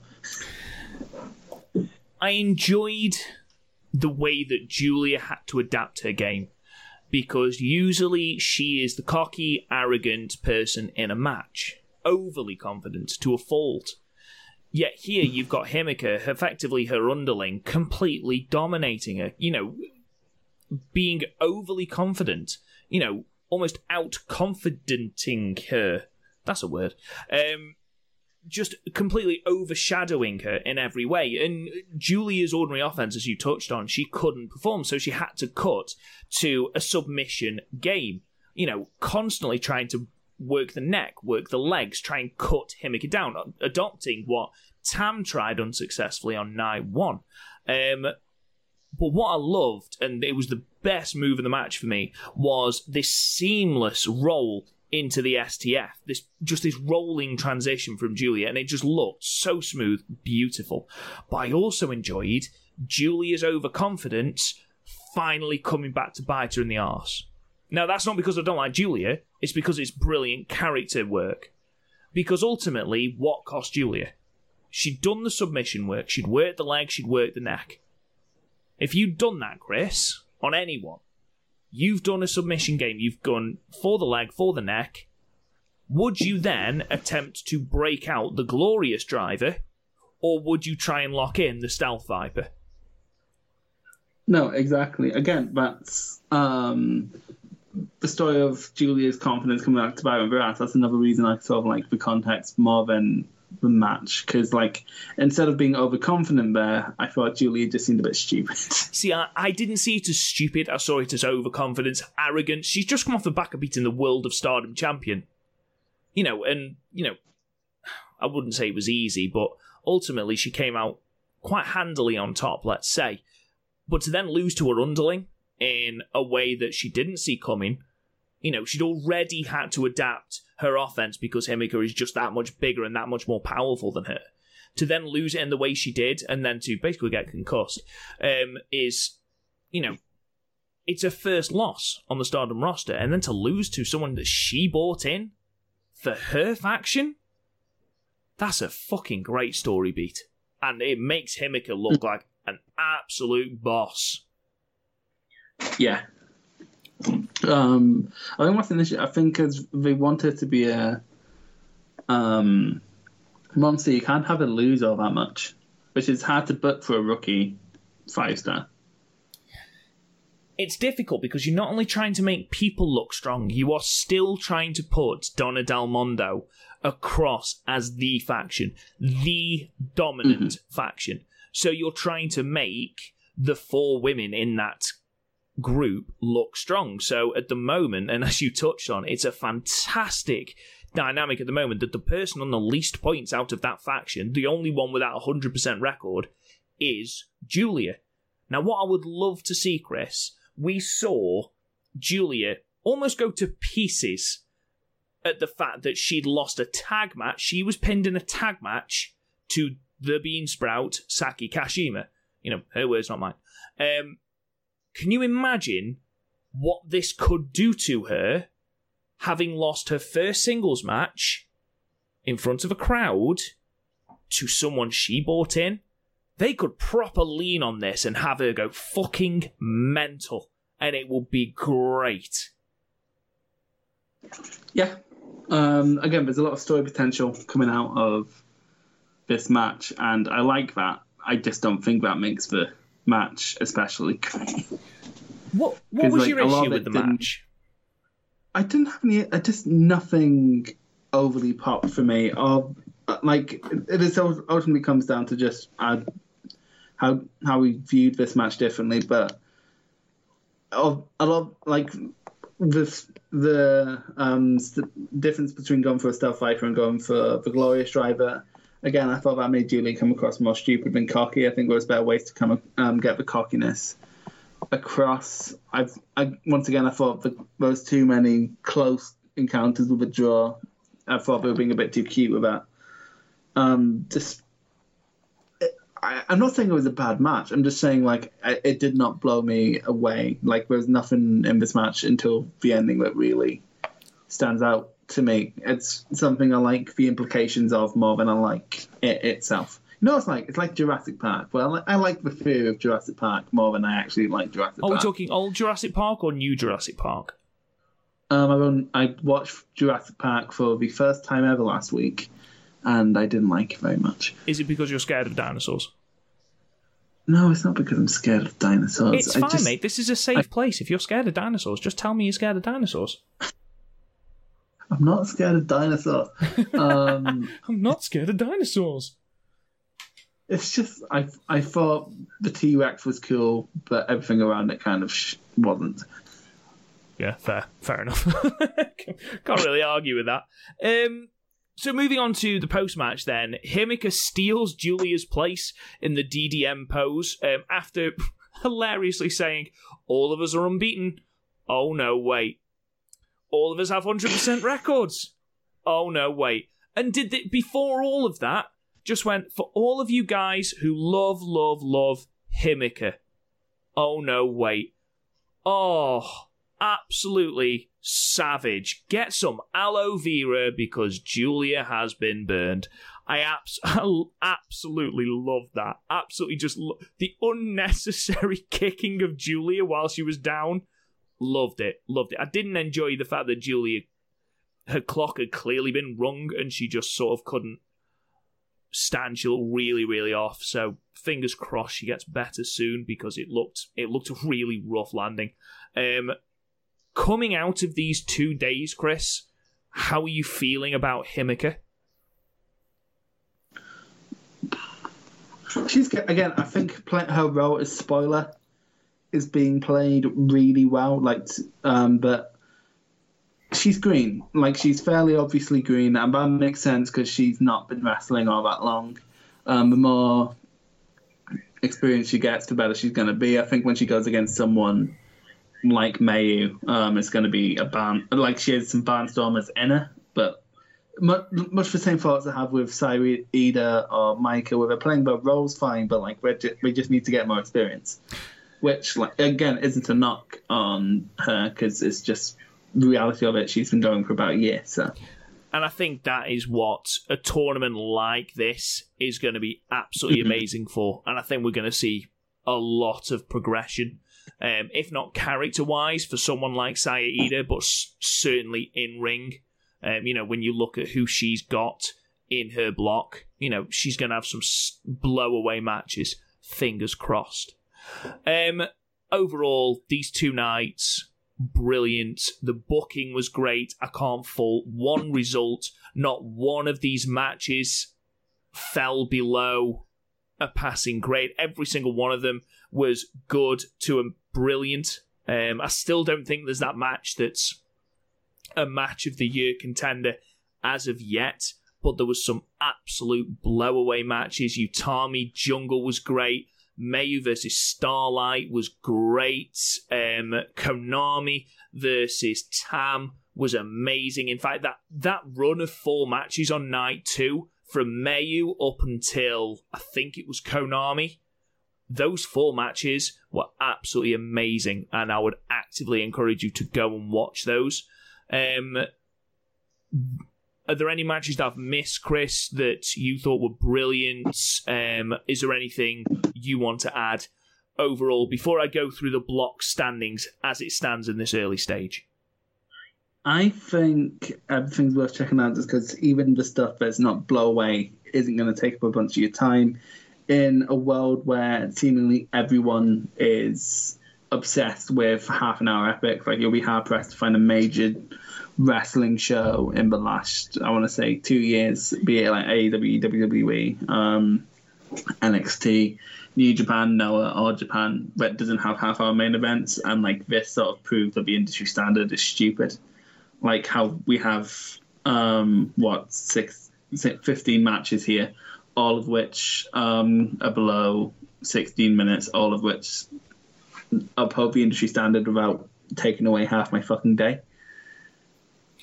So that's, this is where like Stardom, like they can make a sprint feel like a fully realised match, which is an issue a lot of places have, where like a sprint feels like a sprint.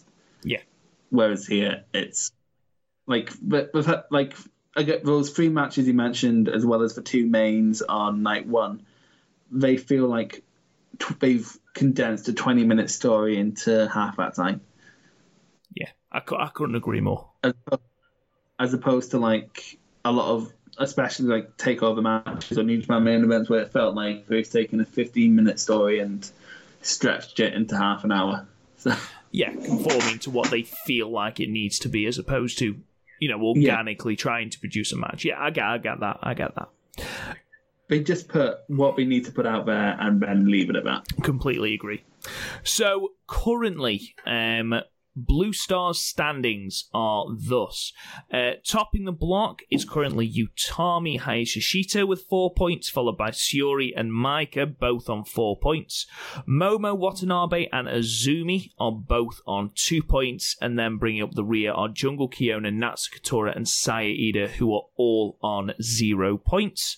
Uh, Red Star standings, the first and possibly the biggest surprise at the moment is that Himeka heads the block with four points, the only one in Red Stars with a current one hundred percent success rate. Uh, Mayu and Julia and Tam, Konami and Starlight Kid all follow with two points and one victory each, with Saya Kamitani and Death Yamasan both on zero points, but both having had one less match. Uh, the reason for that is, obviously, as we touched on before, the Osaka show on the fifteenth, which was to have four block matches on it, and I'll go through those in a moment, had to be cancelled partway through the show because of a positive COVID test. Again, wasn't part of the camp that was there. It was someone who was away from the camp. They didn't name names, which is, you know, absolutely what they should have done. Uh, they did make the correct decision in the wake of safety and cancelled the event, meaning that these four matches will be scheduled for other events. So the matches that should have taken part on the fifteenth were Utami versus Momo, which would have been absolutely amazing, but thankfully we still get it. Uh, Jungle Kyona versus Tora, where presumably one of them would get off zero points.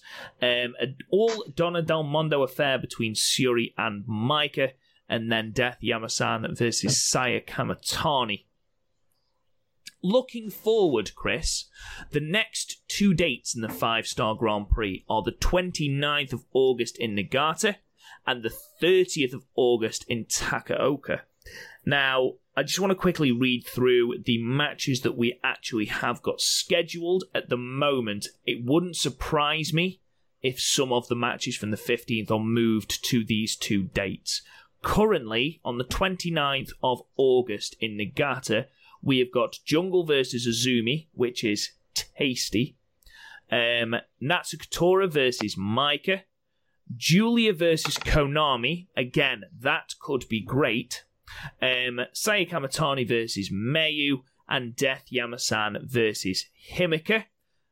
On the thirtieth in Takaoka, which is where I imagine most of the matches from Osaka will be tagged on, we have got Momo versus Saya, Konami versus Starlight Kid, and Tam Nakano versus Saya Kamitani. Is there anything there that jumps out at you, Chris, that you're looking forward to? Konami versus Julia rematch sounds really good. Of course it does. I think Saya Kamitani will definitely have her best match against Mayu, unless Mayu destroys her. Yeah, thirty-second squash. Yeah. This, it all sounds good. Like, there's not a single match in the five-star I can think of that I'm dreading, because even if, I, again, even if I don't like it, it'll be gone in five minutes anyway. So. Yeah, exactly. I think Jungle versus Azumi could be good. Um, Momo versus Saya, I think, will also be good. Then, obviously, you know, the matches that were supposed to take place on the fifteenth, Utami versus Momo, um, Jungle... Oh, sorry, not Jungle versus Tora. Um, Syuri versus Maika will be an interesting dynamic. Um... But overall, yeah, those are your five-star matches to look forward to. Of course, in the midst of all of this, because why the fuck would you do something simply, we also have the two matches at Yo- sorry, the two nights at the Yokohama Budokan on the twenty-second and the twenty-third of August, right in the middle of all this five-star nonsense. So I'm not going to run... They're Say again, sorry? They're charging for the live stream on both shows. What do you mean they're charging for the live stream? There's going to be a live stream where they're charging forty-four hundred yen each for the live streams. On on top of what we pay for Stardom World? I'm just going to wait for the V O Ds to go up, to be honest. Right. Hmm. Um... The V O D's not being charged for... It's I think it's on Fight T V or something. I think I've seen this. I think I've seen it. How much is forty-four yen? For, no, it's forty-four hundred. Oh, for, yeah. How much is how much is, is that? About thirty-seven quid. Bloody hell. Think about it this way. Um, Stardom World is nine hundred yen a month. That's a lot of money. Um, that is a lot. Of, I, I'm fine waiting for the V O D. Yeah, so am I. Um, just quickly then, um, just going to quickly whip through these um, Yokohama Budokan cards once again. I'm only going to do it quickly because we have already discussed this in the previous episodes. Go and check that out in the archives. Um, on the August twenty-second show, we've got Hanan and Itsuki Hoshino, who again, it's her last match, the, uh, last night, last two nights, versus Hina and Rina. Um, Azumi versus Saya Iida. Jungle Kyona, Konami, and Death Yamasan versus Natsuko Tora, Saki Kashima, and Natsu Sumiya. Of course, that does depend on how Saki Kashima is. Again, we wish her all the best. Tam Nakano, Starlight Kid, and Riho versus Mima Shimoda, Yuna Manase, and Super Strong Stardom Machine. Um, Utami Hayashishita versus Himeka, because that is going to be tasty. Um, Future of Stardom title match, Maika versus Saya Kamitani. Uh, special singles match, Julia versus Momo.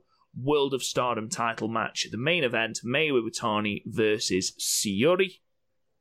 Moving on to August twenty-third, five-way battle, Death Yamasan versus Ruaka versus Hanan versus Hina versus Rina.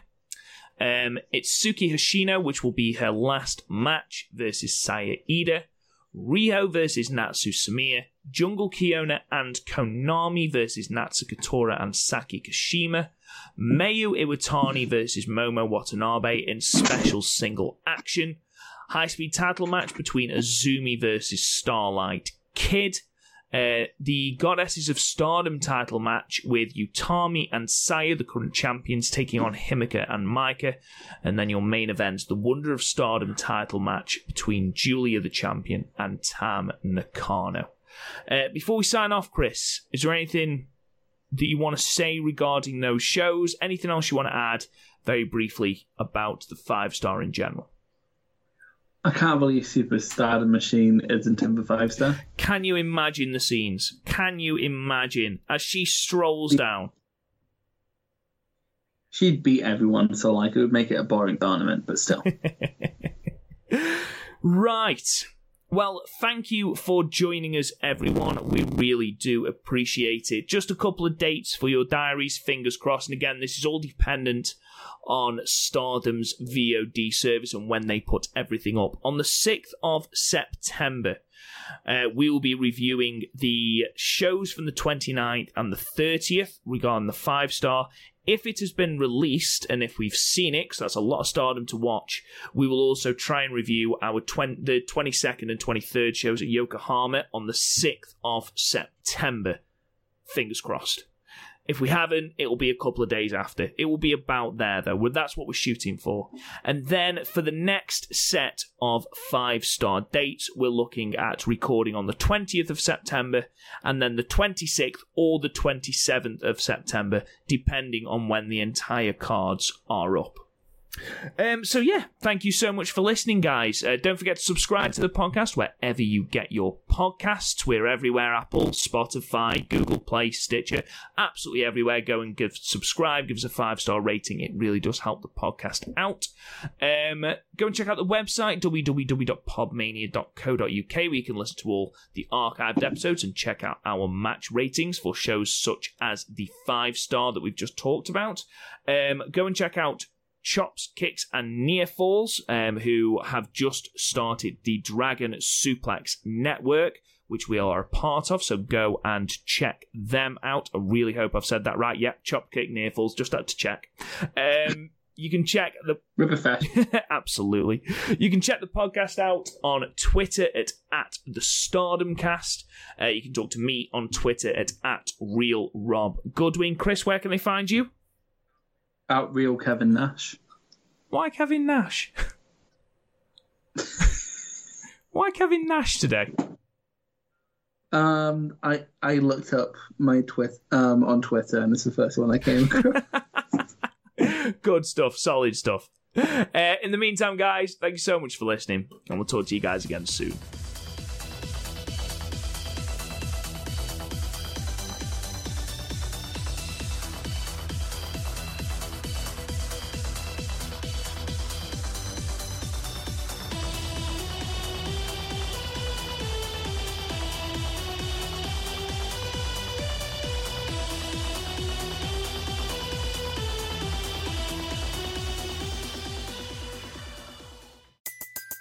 Everybody in your crew identifies as either Big Mac Burger, McNuggets, or McCrispy Sandwich.